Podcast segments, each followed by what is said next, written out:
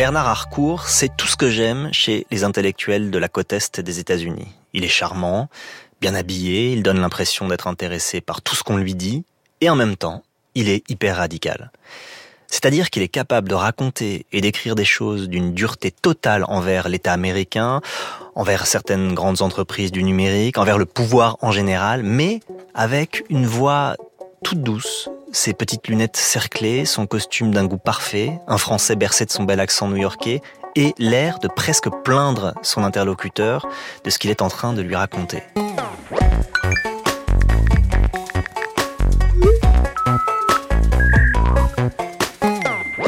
J'avais envie de rencontrer Bernard Harcourt pour plusieurs raisons. Déjà, dans sa vie d'avocat, Bernard Harcourt défend des condamnés à mort. Même si ça n'a pas grand-chose à voir avec le numérique, c'est pas rien. Ensuite, dans sa vie de philosophe du droit, il a travaillé sur la police et la justice prédictive, c'est-à-dire sur l'utilisation d'algorithmes pour aider la police et la justice à faire leur travail. Et ça, j'ai envie de l'entendre sur ces sujets. Et puis j'ai aussi envie de le rencontrer parce qu'il a une théorie intéressante qu'il a développée dans son dernier livre paru en français, La société de l'exposition. Selon lui, les technologies numériques nous ont fait entrer dans une nouvelle ère qu'il appelle donc la société de l'exposition, une société qui a créé en nous le désir de nous exposer, sur Internet notamment, et qui organise l'exploitation de ce désir à la fois pour nous vendre des marchandises, mais aussi pour nous surveiller. Je voulais parler de tout ça avec Bernard Harcourt, mais sans être certain que ça allait ensemble. Les condamnés à mort dans leur prison d'Alabama, les flics américains qui utilisent des programmes qui leur disent où trouver les délinquants, notre envie d'être liké sur Instagram, ça n'est quand même pas exactement la même chose tout ça. Xavier Le code a changé.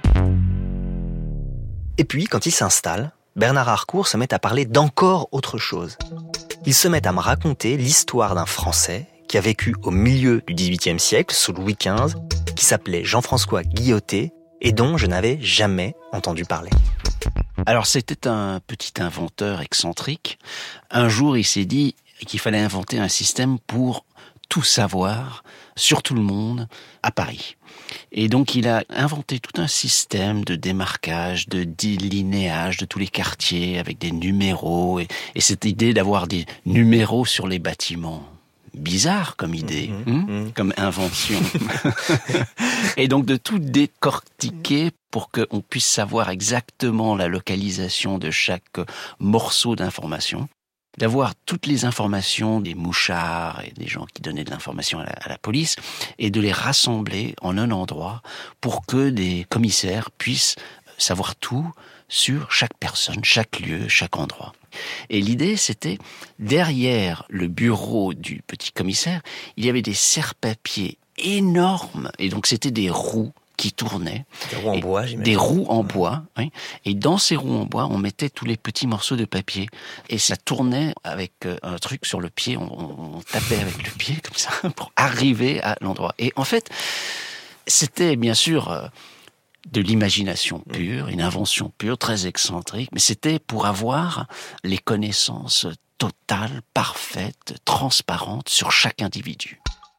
Je n'avais jamais entendu parler de cette invention qui manifestement n'a pas vu le jour, on l'aurait su. En revanche, on sait que Louis XV avait mis en place tout un système de surveillance de la population parisienne. C'est la grande historienne du XVIIIe siècle, Arlette Farge, qui l'a beaucoup raconté. Elle a parlé de ces mouchards que mentionne Bernard Harcourt. Ces mouchards, à l'époque, on les appelait des mouches.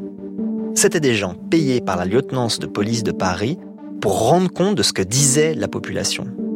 Ces mouches traînaient dans les cafés, dans les théâtres, sur euh, les places et les marchés, en faisant part ensuite à la police chaque jour de ce qui était raconté. C'était un moyen pour le roi de savoir tout ce qui se racontait et tout ce qui préoccupait le peuple, et presque en temps réel. Alors, ça manifestait une inquiétude assez forte de la part du pouvoir, qui n'a pas eu complètement tort, hein, mais en attendant, le système était très bien rodé. Et malgré tout, donc, Louis XV n'a pas voulu de l'invention de Guilloté. C'est drôle de raconter cette histoire, mais pourquoi nous parler de ça?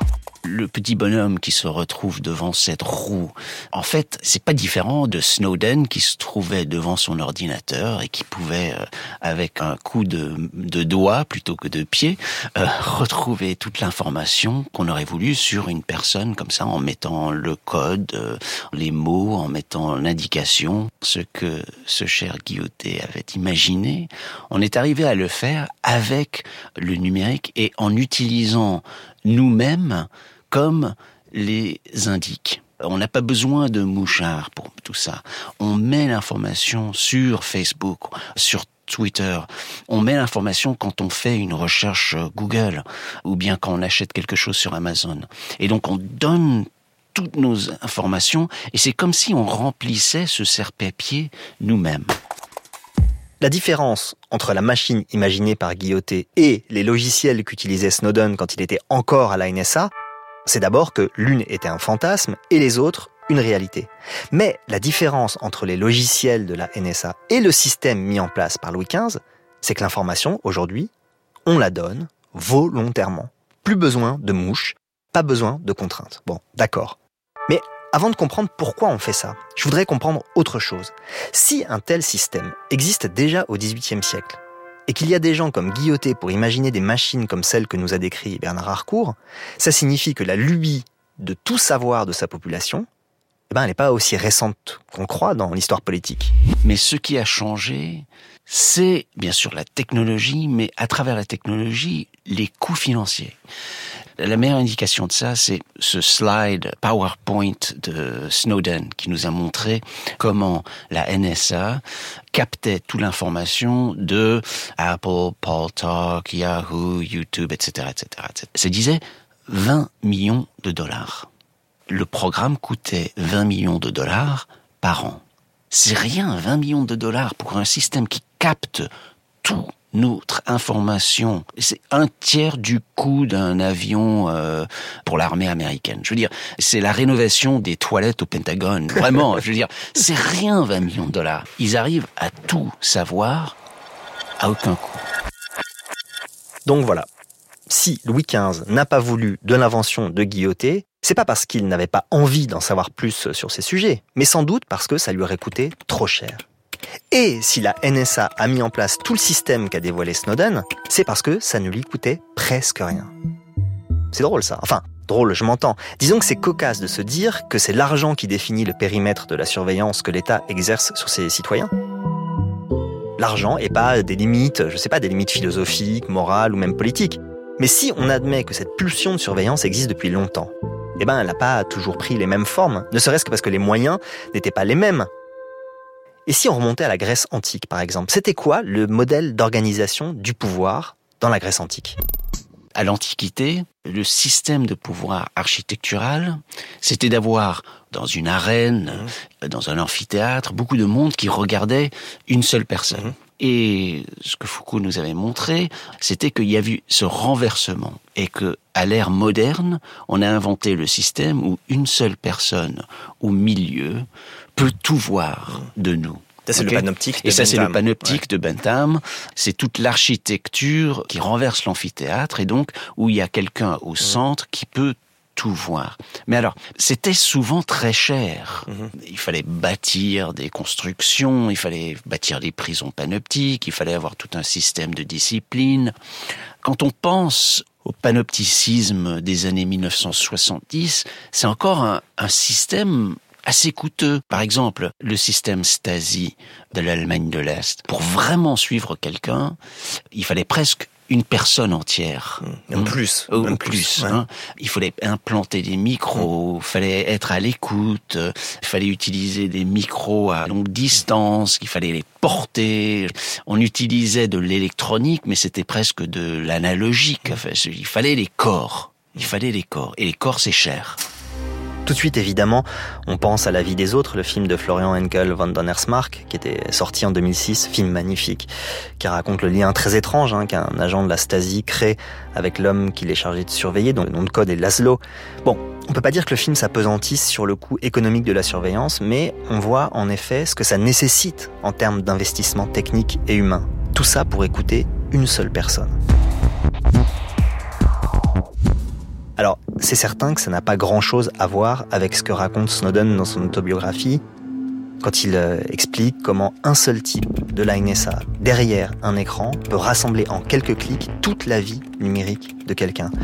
Les messages qu'il a écrits ou reçus, les coups de fil qu'il a passés, à qui, d'où, pendant combien de temps, à quelle fréquence, les recherches qu'il a faites, les pages internet qu'il a consultées, etc. Mais je me pose une question. Est-ce qu'un opérateur de la NSA ou de tout autre service de renseignement aussi bien équipé en sait plus sur chacun de nous que l'officier de la Stasi dans la vie des autres en sait sur Laszlo. Quand il a décidé de cibler quelqu'un, est-ce qu'il en sait plus qu'un agent de la Stasi dans les années 60 Ah oui, parce que on ne peut plus rien cacher. Avec le papier, c'était possible quand même d'essayer de cacher des choses, ce qu'on lisait, ce qu'on écrivait, trouver des moyens de, de vivre une vie intérieure. Alors maintenant, on peut savoir exactement quelle page du journal mmh. la personne a lu. C'est pas comme si on sait qu'ils lisent l'Obs ou Le Monde ou Libé, ça dit quelque chose sur une personne. Mais quelle page est-ce qu'ils lisent Et non seulement quelle page, mais où est-ce que leurs yeux s'arrêtent? Sur quelles images? Je dirais que c'est exponentiellement plus d'informations qu'on avait avant.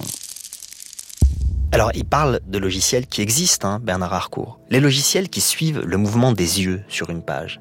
Les programmes qui examinent les champs lexicaux utilisés par quelqu'un et qui en déduisent par exemple son humeur. Les programmes qui permettent de déduire d'une liste d'achats au supermarché si une personne est malade ou enceinte eh ben ils existent, ces programmes. Par exemple, la chaîne de grands magasins Target aux États-Unis en avait utilisé. Ça avait fait toute une histoire parce qu'un père avait appris que sa fille était enceinte à cause des pubs que lui envoyait Target. En gros, Target avait su que sa fille était enceinte avant lui. Ben, il l'avait pas très bien pris. Donc oui, à côté de ça, un homme qui en écoute un autre, avec ses biais, ses défaillances, les périodes où il doit dormir, eh ben cet homme est sans doute moins efficace.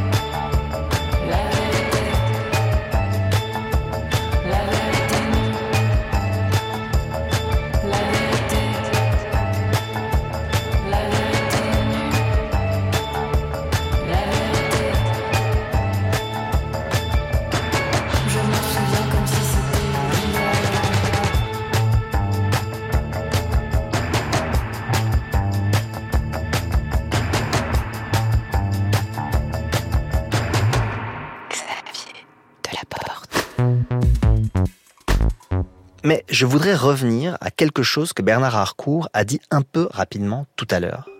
Quand il expliquait que ce qui a changé, c'est que c'est nous, les mouchards, maintenant. Que ces informations sur nous-mêmes, eh ben, c'est nous qui les donnons. Pourquoi n'y a-t-il plus besoin de contraintes pour qu'on livre autant de choses sur nous-mêmes, alors qu'on sait très bien que ces informations peuvent être exploitées? L'équation qui a changé, c'est à partir du désir. C'est le fait que on veut se présenter plus à cause de ces plateformes et de cette technologie numérique. Donc, il y a tout un développement, il y a tout un rapport d'accroissement et de changement et de transformation et de façonnement de notre subjectivité qui fait que on peut se présenter au public d'une nouvelle manière. Et donc, euh, c'est ce désir de se présenter avec la possibilité de se présenter, de se mettre au public, euh, d'avoir des gens qui disent ouais elle est bien cette photo, like j'aime, ouais je vais suivre l'Instagram et tout ça c'est humain, c'est trop humain mais c'est agréable. On veut être aimé, on veut être suivi, on veut être un peu populaire quand même. Je veux dire c'est normal mais la technologie rend ça beaucoup plus possible. Voilà. Donc la clé, c'est le désir. Si nous donnons ces informations, c'est parce que nous le voulons bien, mais c'est surtout parce que nous le désirons. Et la raison, Bernard Harcourt, c'est tellement humain de vouloir être reconnu, de vouloir recevoir des preuves de reconnaissance, d'amour. Et de fait, on en tire plein de choses qui sont absolument pas négligeables. Faut jamais oublier ces apports, qu'ils soient personnels, intellectuels, informationnels. Si on néglige ces apports, on n'y comprend rien il faut qu'on révise complètement notre vocabulaire pour le numérique. Mmh. J'allais dire, c'est un peu addictif. Mais je veux pas dire addictif d'une manière négative. Mmh. Je veux dire, c'est agréable. On veut le faire. Un autre mot, narcissisme. Je, mmh. Aussi, il y a ce côté négatif du narcissisme. Mais ici, c'est vraiment du narcissisme positif. C'est agréable. On veut le faire. Euh, on veut se présenter. On veut être aimé. Voilà.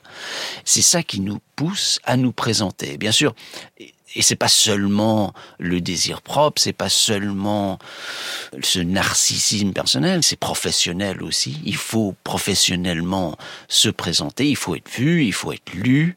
Donc toutes les mesures de succès, que ce soit personnel ou professionnel ou académique mmh. ou radio, euh, toutes les mesures sont des mesures de clics et de likes. Mais Selon Bernard Harcourt, les technologies contemporaines ont créé donc une société où l'exposition de soi est désirable et cette exposition est ensuite exploitée à des fins diverses. Et d'ailleurs, selon Harcourt, c'est toute la limite de la référence à 1984, le grand roman de George Orwell, qui est toujours appelé pour expliquer le monde dans lequel on vit aujourd'hui pour une grande part, ce que Orwell imagine dans 1984. La NSA et beaucoup de services de renseignement du monde l'ont fait, mettre la vie de leurs concitoyens sous surveillance. Mais là où notre monde diffère beaucoup de 1984, c'est que nous ne subissons pas de contraintes. Nous participons à cette surveillance en offrant librement nos vies, ou en tout cas une partie de nos vies. Nous voulons participer, nous désirons nous exposer, parce que nous en recevons toutes sortes de rétributions. C'est ce que ne dit pas la référence à 1984, et qui est pourtant essentiel et que nous révèle avec autant de clarté Bernard Harcourt.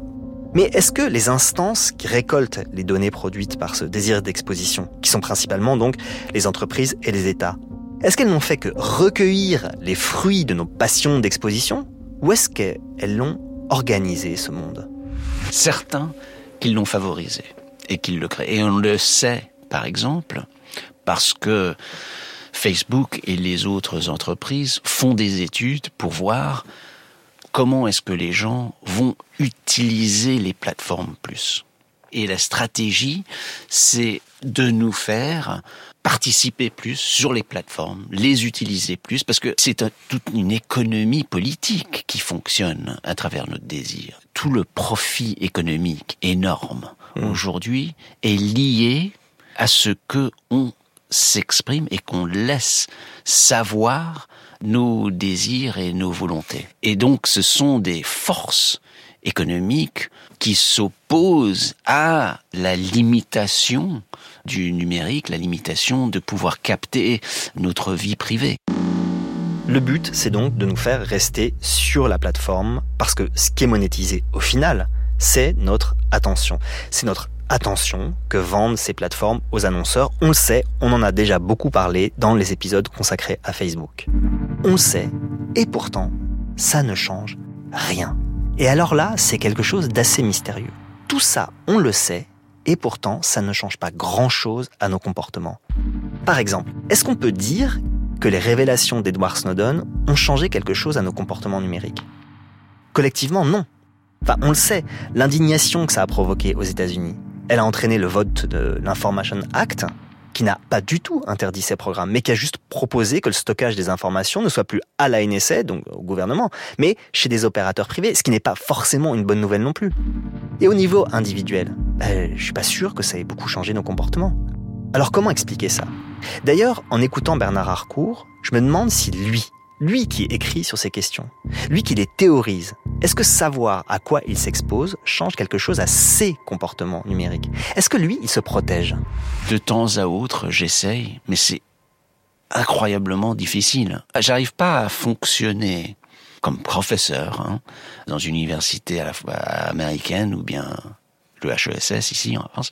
Je n'arrive pas à fonctionner quand je limite mon exposition numérique. D'abord, chaque fois que je communique avec mes étudiants, quand je leur donne des PDF pour lire euh, le syllabus, etc., tout ça se passe au numérique. À Columbia, où j'enseigne, nos systèmes email est géré par Google. Donc il m'est presque impossible de vivre une vie professionnelle mmh. sans m'exposer euh, tout le temps. Ce qu'il raconte, Bernard Harcourt, c'est notre dilemme à tous. Mais si on peut à la limite protéger son ordinateur personnel, il y a les services qu'on utilise dans le cadre professionnel. Dans mon journal aussi, on utilise des services de Google, pas le choix. Mais ça ouvre une autre question. Quand a-t-on renoncé à avoir une vie privée numérique? Je veux dire collectivement. Est-ce que ce monde, il a commencé le 11 septembre? C'est la technologie qui nous met sur ce chemin, mais c'est le 11 septembre qui justifie toute la captation par le gouvernement et par la NSA de toutes nos informations. Et je dirais que dans l'imaginaire américain, certainement, peut-être en France aussi, et je dirais peut-être que 2013 et 2015 en France ont eu cet effet que nous on a vu aux États-Unis le 11 septembre. C'est à cette époque-là, quand on voit le danger sécuritaire, que tout d'un coup, tout le monde se dit bon, ok, peut-être que ça vaut la peine, peut-être que je je vais pas trop contester, je comprends que oui, il faut de la surveillance, etc. Donc voilà, on est complice de la mise en place de ce système, non seulement parce qu'il repose sur notre désir d'exposition, bon, mais aussi parce qu'au fond, face au danger, eh ben, on accepte l'idée que la surveillance est un mal nécessaire. Mais alors, du point de vue de l'exercice du pouvoir, c'est assez problématique. Même si on a vu que l'ambition de tout savoir de sa population, ben, elle n'est pas nouvelle, il semble qu'un palier donc a été franchi avec les possibilités offertes par les technologies d'aujourd'hui. Et quand je demande à Bernard Harcourt ce que permettent ces technologies de nouveau, il fait un rapprochement historique que je n'aurais jamais imaginé. Ce que ça rend possible, l'information totale sur toute la population, c'est toute la logique de la guerre contre-insurrectionnelle, ou ce qu'on appelait en France la guerre moderne, développée en Indochine, euh, en Algérie. Les bases, c'est vraiment de savoir tout sur la population pour pouvoir diviser la population en petits groupes euh, actifs euh, insurrectionnels et le reste de la population qui est assez passive. Et ce qu'on voit très bien, c'est que ça dépend d'avoir l'information totale pour faire cette distinction et pour ensuite cibler à la fois cibler pour éliminer le petit groupe insurrectionnel, et d'autre part de cibler pour euh, apaisir et pour hmm. rendre encore plus docile la masse euh, de la population générale. Mais ce qu'on voit maintenant, c'est qu'en fait, toute cette logique est en train de revenir chez nous, aux États-Unis, et est en train d'être utilisée contre notre propre population. Et c'est ça qui est absolument remarquable, parce qu'il n'y a pas d'insurrection, mais par contre, on est en train d'utiliser cette même logique pour gérer la population. Et on le voit très bien avec Donald Trump, euh, maintenant avec le président, qui crée des ennemis intérieurs euh, tous les jours. Les ennemis intérieurs de Donald Trump, eh ben, ce sont un jour les immigrés sud-américains, un autre jour les musulmans, après des leaders noirs, après les socialistes, etc. Et donc ça, ce serait le retour au sein des démocraties de techniques de guerre contre-insurrectionnelles qui avaient jusque-là été utilisées contre des populations colonisées. Alors bon, dit comme ça, ça peut paraître un peu excessif. Mais Bernard Harcourt, il n'est pas le seul à dire ça. Il y a peu, je discutais avec Achille Membe. Achille Membe, c'est un grand intellectuel camerounais qui a beaucoup travaillé sur l'Afrique et sur la colonisation. Eh ben, il disait à peu près la même chose, Membe. Il disait que ce à quoi on assiste aujourd'hui, c'est la réimportation au sein de nos démocraties de techniques de maintien de l'ordre, mais aussi de techniques de contrôle des populations et de contrôle des corps qui avaient pendant longtemps été réservées aux populations colonisées qu'on voulait soumettre. Donc voilà, il y aurait un usage du numérique à cet effet. Mais alors, quel rôle exact il joue là-dedans, le numérique Je demande à Bernard Harcourt de m'expliquer en quoi, aux États-Unis par exemple, le numérique joue dans cette guerre contre-insurrectionnelle exercée à l'encontre de sa propre population. Le numérique entre ici de plusieurs manières. Premièrement, bien sûr, toutes les écoutes, toute la NSA, toute l'information qu'ils peuvent avoir. Mais deuxièmement, maintenant, c'est un gouvernement qui est géré sur Twitter. Et aussi, je dirais que le numérique est utilisé de plus en plus pour pacifier, pour distraire la population. Au Vietnam, il fallait gagner les cœurs et les esprits des Vietnamiens hmm. pendant la guerre du Vietnam. Aujourd'hui, c'est la même chose, mais ça se fait par la distraction, par l'utilisation de tout ce monde numérique qui ne nous laisse pas le temps de penser ce qui se passe. Parce qu'on est toujours impliqué dans ce monde numérique euh, qui nous envoie des pings et des dings et un nouveau Instagram, un nouveau like, etc. Et tout ça, c'est un monde qui, à chaque fois qu'on commence à se soucier de quelque chose, même de la vie privée, mhm.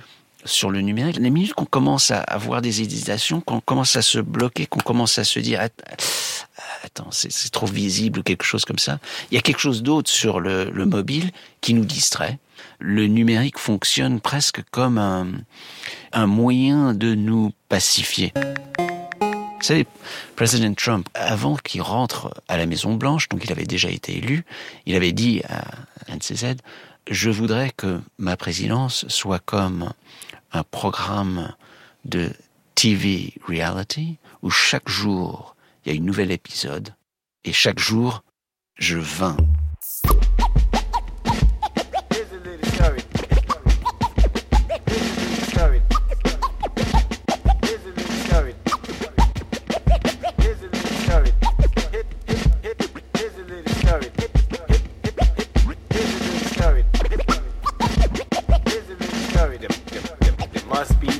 Je me revois main dans la main avec ma mère dans les manifs, les piquets de grève, les camarades syndicalistes. Avec les étudiants qui brodent des love sur le futal cesse la guerre du Vietnam. Les gens se battaient pour les autres. Cause commune Depuis les idéaux sont morts. Fausse commune Aux antipodes de la plénitude. Comment rallier le peuple Si on incendie ses véhicules? La confiance mutuelle Maigrie Pour ce pays le qualificatif Aigri Cette amertume se lit dans les forums Où tous les sujets ont le clash pour décorum Où on jette de grandes phrases sans instruction répondant seulement à la culture de la destruction. Il n'y a pas que Big Brother qui te fixe, y a tous tes voisins en loose qui t'épient et te fliquent, ouais. Hein. Yes, little brother is watching you. Hein. Little brother is watching you.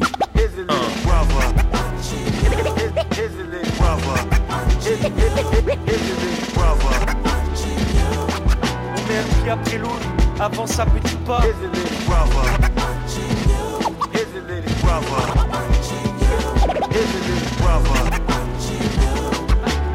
qui a pris avant sa petite pas. Tout le monde a un avis sur tout et n'accepte pas que les autres en aient. Alors les mots se transforment en clous, crucifiés parce que différents. La paranoïa prend le pas, on fuit les sujets qui dérangent. Vraiment, Emploi sous les postiches et l'illusion des bouches sur révolution en plastique. Les fachos déguisés en démocrates. Les criminels en hommes pieux, théocrates marchent dans le rang. Les consorts regardent, sans limite la haine et la jalousie les gagnent. Nos dirigeants n'ont pas compris que le mal est mondial. Quand depuis 15 ans les extrêmes ont colonisé la toile. Autoflicage, bactéries qui se détournent, tous les tubes. Le code a changé. En tant que philosophe, Bernard Harcourt a travaillé sur le droit et notamment sur l'usage du numérique par la police et la justice américaine. Il distingue au moins trois sortes d'usages.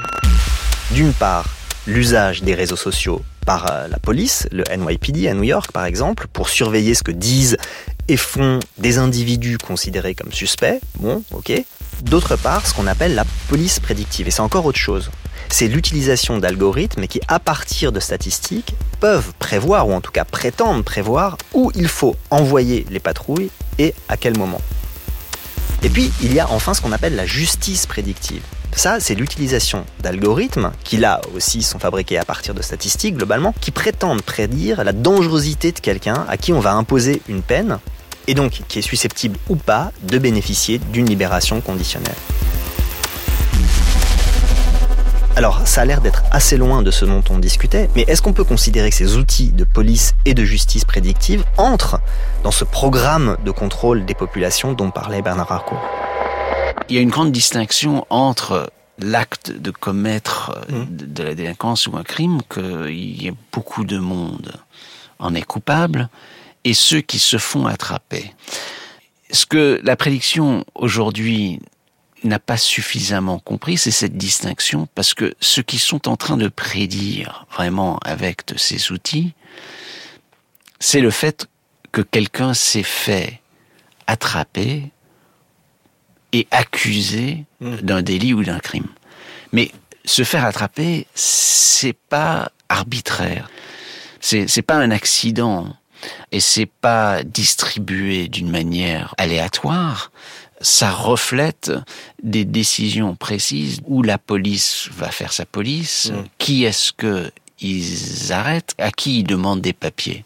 En d'autres mots, regardez qui se fait arrêter pour euh, vérification de papiers euh, à Paris. Ouais. Ok. C'est pas tout le monde. Donc il y a des énormes biais. Il y a des énormes biais. Ouais. Et Des ça, énormes biais. Et ça, c'est politique, les biais. Ben, disons que les biais aux États-Unis qu'on a identifiés et il semblerait en France aussi dépendent de la couleur de la peau. Donc ça, c'est pas des biais euh, accidentels. Donc, en d'autres mots, dans le contexte euh, juridique, dans le contexte criminel, il faut qu'il y ait des traces pour ensuite pouvoir prédire. Et si, en fait, les traces sont biaisées, si le fait qu'il y ait des traces sont le produit de la discrimination ou d'un choix biaisé, ça veut dire que nos prédictions vont être aussi biaisées que ça. Et c'est ça le problème fondamental de l'utilisation des algorithmes, c'est que ça reproduit les biais qu'il y avait dans le système. Ce qui est intéressant, c'est que la police américaine elle-même a fini par s'en apercevoir. À Chicago, par exemple, la police expérimentait depuis 2012 des programmes censés l'aider dans son travail pour prévoir, par exemple, euh, les zones à risque ou euh, les profils de personnes à risque. Et bien, ce programme, il vient tout juste d'être abandonné. Alors, les raisons, elles sont multiples. hein. On s'est aperçu en particulier que sans pour autant diminuer la criminalité, ce qui était quand même le but, eh ben, il augmentait les discriminations sur la base d'un profiling racial. Donc, oui, des algorithmes mal foutus augmentent encore les travers d'un système politique, en l'occurrence le système politique américain. Alors, ce système, il le connaît bien Bernard Harcourt. Parce que, en plus de faire de la philosophie, il est avocat. Il défend trois condamnés à mort, des hommes emprisonnés depuis longtemps. C'est un peu anecdotique, mais pas complètement non plus. Je me demande ce que le numérique a changé dans la vie des prisonniers aux États-Unis. Ben, disons que je ne parlerai pas de mes propres clients, mais dans le monde euh, des prisons, il y a cette euh, nouvelle euh, présence du numérique qui est très intéressant. La plupart des prisonniers aux États-Unis ont des mobiles cachés et arrivent donc à communiquer avec le monde extérieur. C'est grâce à ça, en fait, qu'on a vu toutes les images, par exemple, des conditions dans les prisons. Il y avait une crise euh, dans la Caroline du Nord, euh, dans un endroit Lee Penitentiary. Eh bien, c'était à travers les mobiles cachés et les photos qui ont été communiquées à l'extérieur qu'on a pu voir ce qui se passait à l'intérieur. Et ça change la dynamique, vraiment. Parce que les prisonniers, ils n'ont très peu de ressources pour la résistance mmh. de, des conditions euh, de la vie euh, qui est aux États-Unis très dure. Le seul outil qu'ils avaient, c'est leur corps. Mais euh, le numérique devient une possibilité d'outil de résistance si on peut capter les conditions et les montrer aux autres. Alors vous voyez à quel paradoxe on arrive. C'est-à-dire que vous me citez comme outil de résistance au monde carcéral qui est quand même euh, une forme d'exercice spectaculaire du pouvoir sur les corps, vous me citez quoi Avoir un compte Facebook? Parce qu'on est dans un contexte euh, qui est le plus analogique, donc non numérique. La prison, c'est vraiment le monde de, fer, de barreaux, de pierre qui essaye de résister autant que possible à la société d'exposition. C'est dans ce contexte-là que le numérique a peut-être son plus grand potentiel de résistance. Alors ça, je trouve que c'est une très belle idée. Je n'avais jamais pensé les choses comme ça. Comment le contexte carcéral fait que l'exposition, que Bernard Racourt ne cesse de critiquer, hein, parce que c'est ce par quoi le pouvoir nous aliène, comment donc dans le contexte carcéral, les technologies qui permettent de s'exposer, qui nous incitent même à nous exposer, peuvent devenir des aides, des outils de l'émancipation. Alors ça, c'est vraiment très intéressant. Facebook est problématique quand on est libre, mais peut-être très utile quand on est prisonnier. Évidemment, je caricature, hein, mais c'est quand même là un très beau paradoxe. Alors cela dit, on peut aller plus loin. C'est vrai que cette exposition que nous permettent les technos, elle est extrêmement utile à tous ceux qui en sont d'ordinaire privés. Et d'ailleurs peut-être que c'est valable au-delà. C'est-à-dire qu'elle est utile aussi à tous ceux à qui l'exposition est d'ordinaire refusée. Je pense évidemment à certaines minorités, mais voire même les gilets jaunes. Hein. Là, le numérique devient un outil de lutte. Mais alors bon, quand on n'est pas en prison, c'est quoi la possibilité de résister à ce pouvoir? Il y a des efforts de rendre tout transparent d'un mm. côté, et donc ça c'est les lanceurs d'alerte, euh, Snowden, euh, Chelsea Manning, et donc l'idée là c'est vraiment de renverser la visibilité sur les gouvernements, sur les entreprises aussi. D'un autre côté, il y a beaucoup de monde qui essaye de nous protéger, de nous démontrer comment on peut se protéger en utilisant des PIMS, des management systems pour qu'on ait nos propres serveurs, qu'on n'utilise pas Facebook. Il y a des moyens d'encryption, d'utilisation d'autres plateformes. vous n'avez pas euh, l'air d'y croire totalement. Vous savez, il y a un grand danger quand on y croit. Si on croit pouvoir s'encrypter et se protéger, on a une plus grande probabilité de ne pas faire attention à notre propre exposition parce qu'on se croit protégé. Ça veut dire que la solution, c'est prendre acte du fait que tout ce qu'on fait est visible et du coup on en s'invente une nouvelle euh, manière de vivre, de une nouvelle subjectivité. Enfin, c'est quoi l'idée là? Il faut jamais penser qu'on est invisible. Par exemple, il y a un grand scandale maintenant, il y a le gouvernement américain veut avoir accès à le, mobile Apple de quelqu'un qui vient d'avoir euh, tué plusieurs personnes en Floride, acte de terrorisme sur une base américaine militaire. Ça s'est déjà passé il y a un an. Même chose, le gouvernement dit euh, Apple, donnez-nous euh, la possibilité d'entrer dans ce iPhone. Apple dit non. La dernière fois, après deux semaines, le gouvernement a dit ah on n'en a plus besoin, merci. on, a réussi. Et ça va être la même chose ici. Si on croit qu'on est vraiment complètement invisible, je crois qu'il y, y a un certain danger. Et je crois donc qu'il faut vivre une vie maintenant et se comprendre assez transparent. D'accord, mais une fois qu'on a dit ça, comment on fait? Comment on vit en prenant acte du fait que tout ce qu'on fait, ou tout ce qu'on dit, peut être vu, lu et su? C'est ça le défi. J'ai pas de bonne réponse. Hmm. Ça veut dire que le monde numérique a complètement piégé notre subjectivité, vraiment. Ou bien on essaye d'être complètement à l'extérieur de ces plateformes et de ne pas participer à ce monde numérique, qui me semble n'est pas une solution parce que la plupart des générations qui sont nées avec euh, ces plateformes y vivent. Oui, et par ailleurs, euh, on peut tout à fait ne pas avoir de compte Facebook, Twitter ou Gmail et être capté dans la rue par des caméras de, de surveillance. Donc du coup, c'est même pas euh, opérant. Donc il y a cette possibilité-là qui n'est pas une vraie possibilité. Et l'autre, c'est? Ben l'autre, c'est de se comprendre potentiellement visible et de trouver des formes de résistance qui doivent être inédites. Bon, je veux bien, mais qu'est-ce qu'on peut imaginer comme forme inédite? Par exemple, l'une de ces formes, ça pourrait être de multiplier ou de démultiplier son existence, de vivre sous des identités qui soient multiples, contradictoires, trompeuses. Je pense que si on s'implique entièrement dans le monde numérique et qu'on essaye de se créer des personnalités différentes ou des avatars différentes, en fait, le numérique, il va très bien comprendre ça. On laisse trop de traces pour que ces différentes euh, personnalités ne soient pas en fait regroupées. Et c'est trop facile de mettre tout ça ensemble parce que pourquoi? Parce qu'on utilise le même euh, laptop, on utilise le même mobile pour les différents comptes, etc. On laisse trop de traces numériques pour jouer le système de cette manière-là. Donc, ça, c'était la résistance individuelle pas très efficace selon Bernard Harcourt. Mais il y a des moyens de résistance qui peuvent être collectifs. Par exemple, changer les lois. Et notamment, changer le statut des données personnelles. Une possibilité, c'est de rendre tous nos data personnels comme de la propriété privée. Oui, mais là, vous faites un capitalisme de la donnée. Alors là, c'est du capitalisme de la donnée.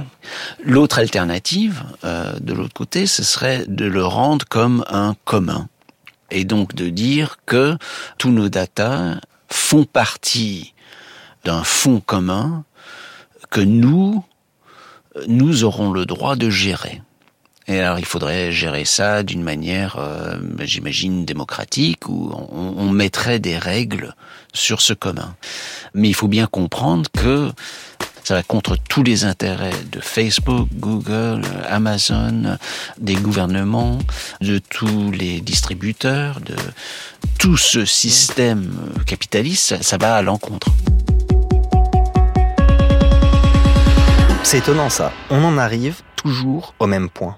Pas de solution qui n'engage pas la totalité du système. Il dit ça, Bernard Harcourt, alors que lui-même n'est pas révolutionnaire pour autant. Et c'est drôle parce que je me suis fait un peu la même réflexion quand j'ai lu le dernier livre de Bruno Patino, La civilisation du poisson rouge. Il dit un peu ça. Il dit que retrouver le ferment utopique des technologies, eh ben, ça n'est pas possible dans un modèle qui repose sur la publicité et donc sur l'utilisation des données personnelles. Finalement, c'est drôle, il en va un peu des technologies comme des questions écologiques. C'est-à-dire que dès qu'on se dit qu'il faudrait changer un peu les choses, eh ben, on en revient à la remise en question du modèle dans son ensemble. Voilà. C'était un peu la morale du jour. Merci à Bernard Harcourt. Pour en savoir plus, vous pouvez lire La Société d'exposition, Désir et désobéissance à l'ère numérique. C'est paru au seuil.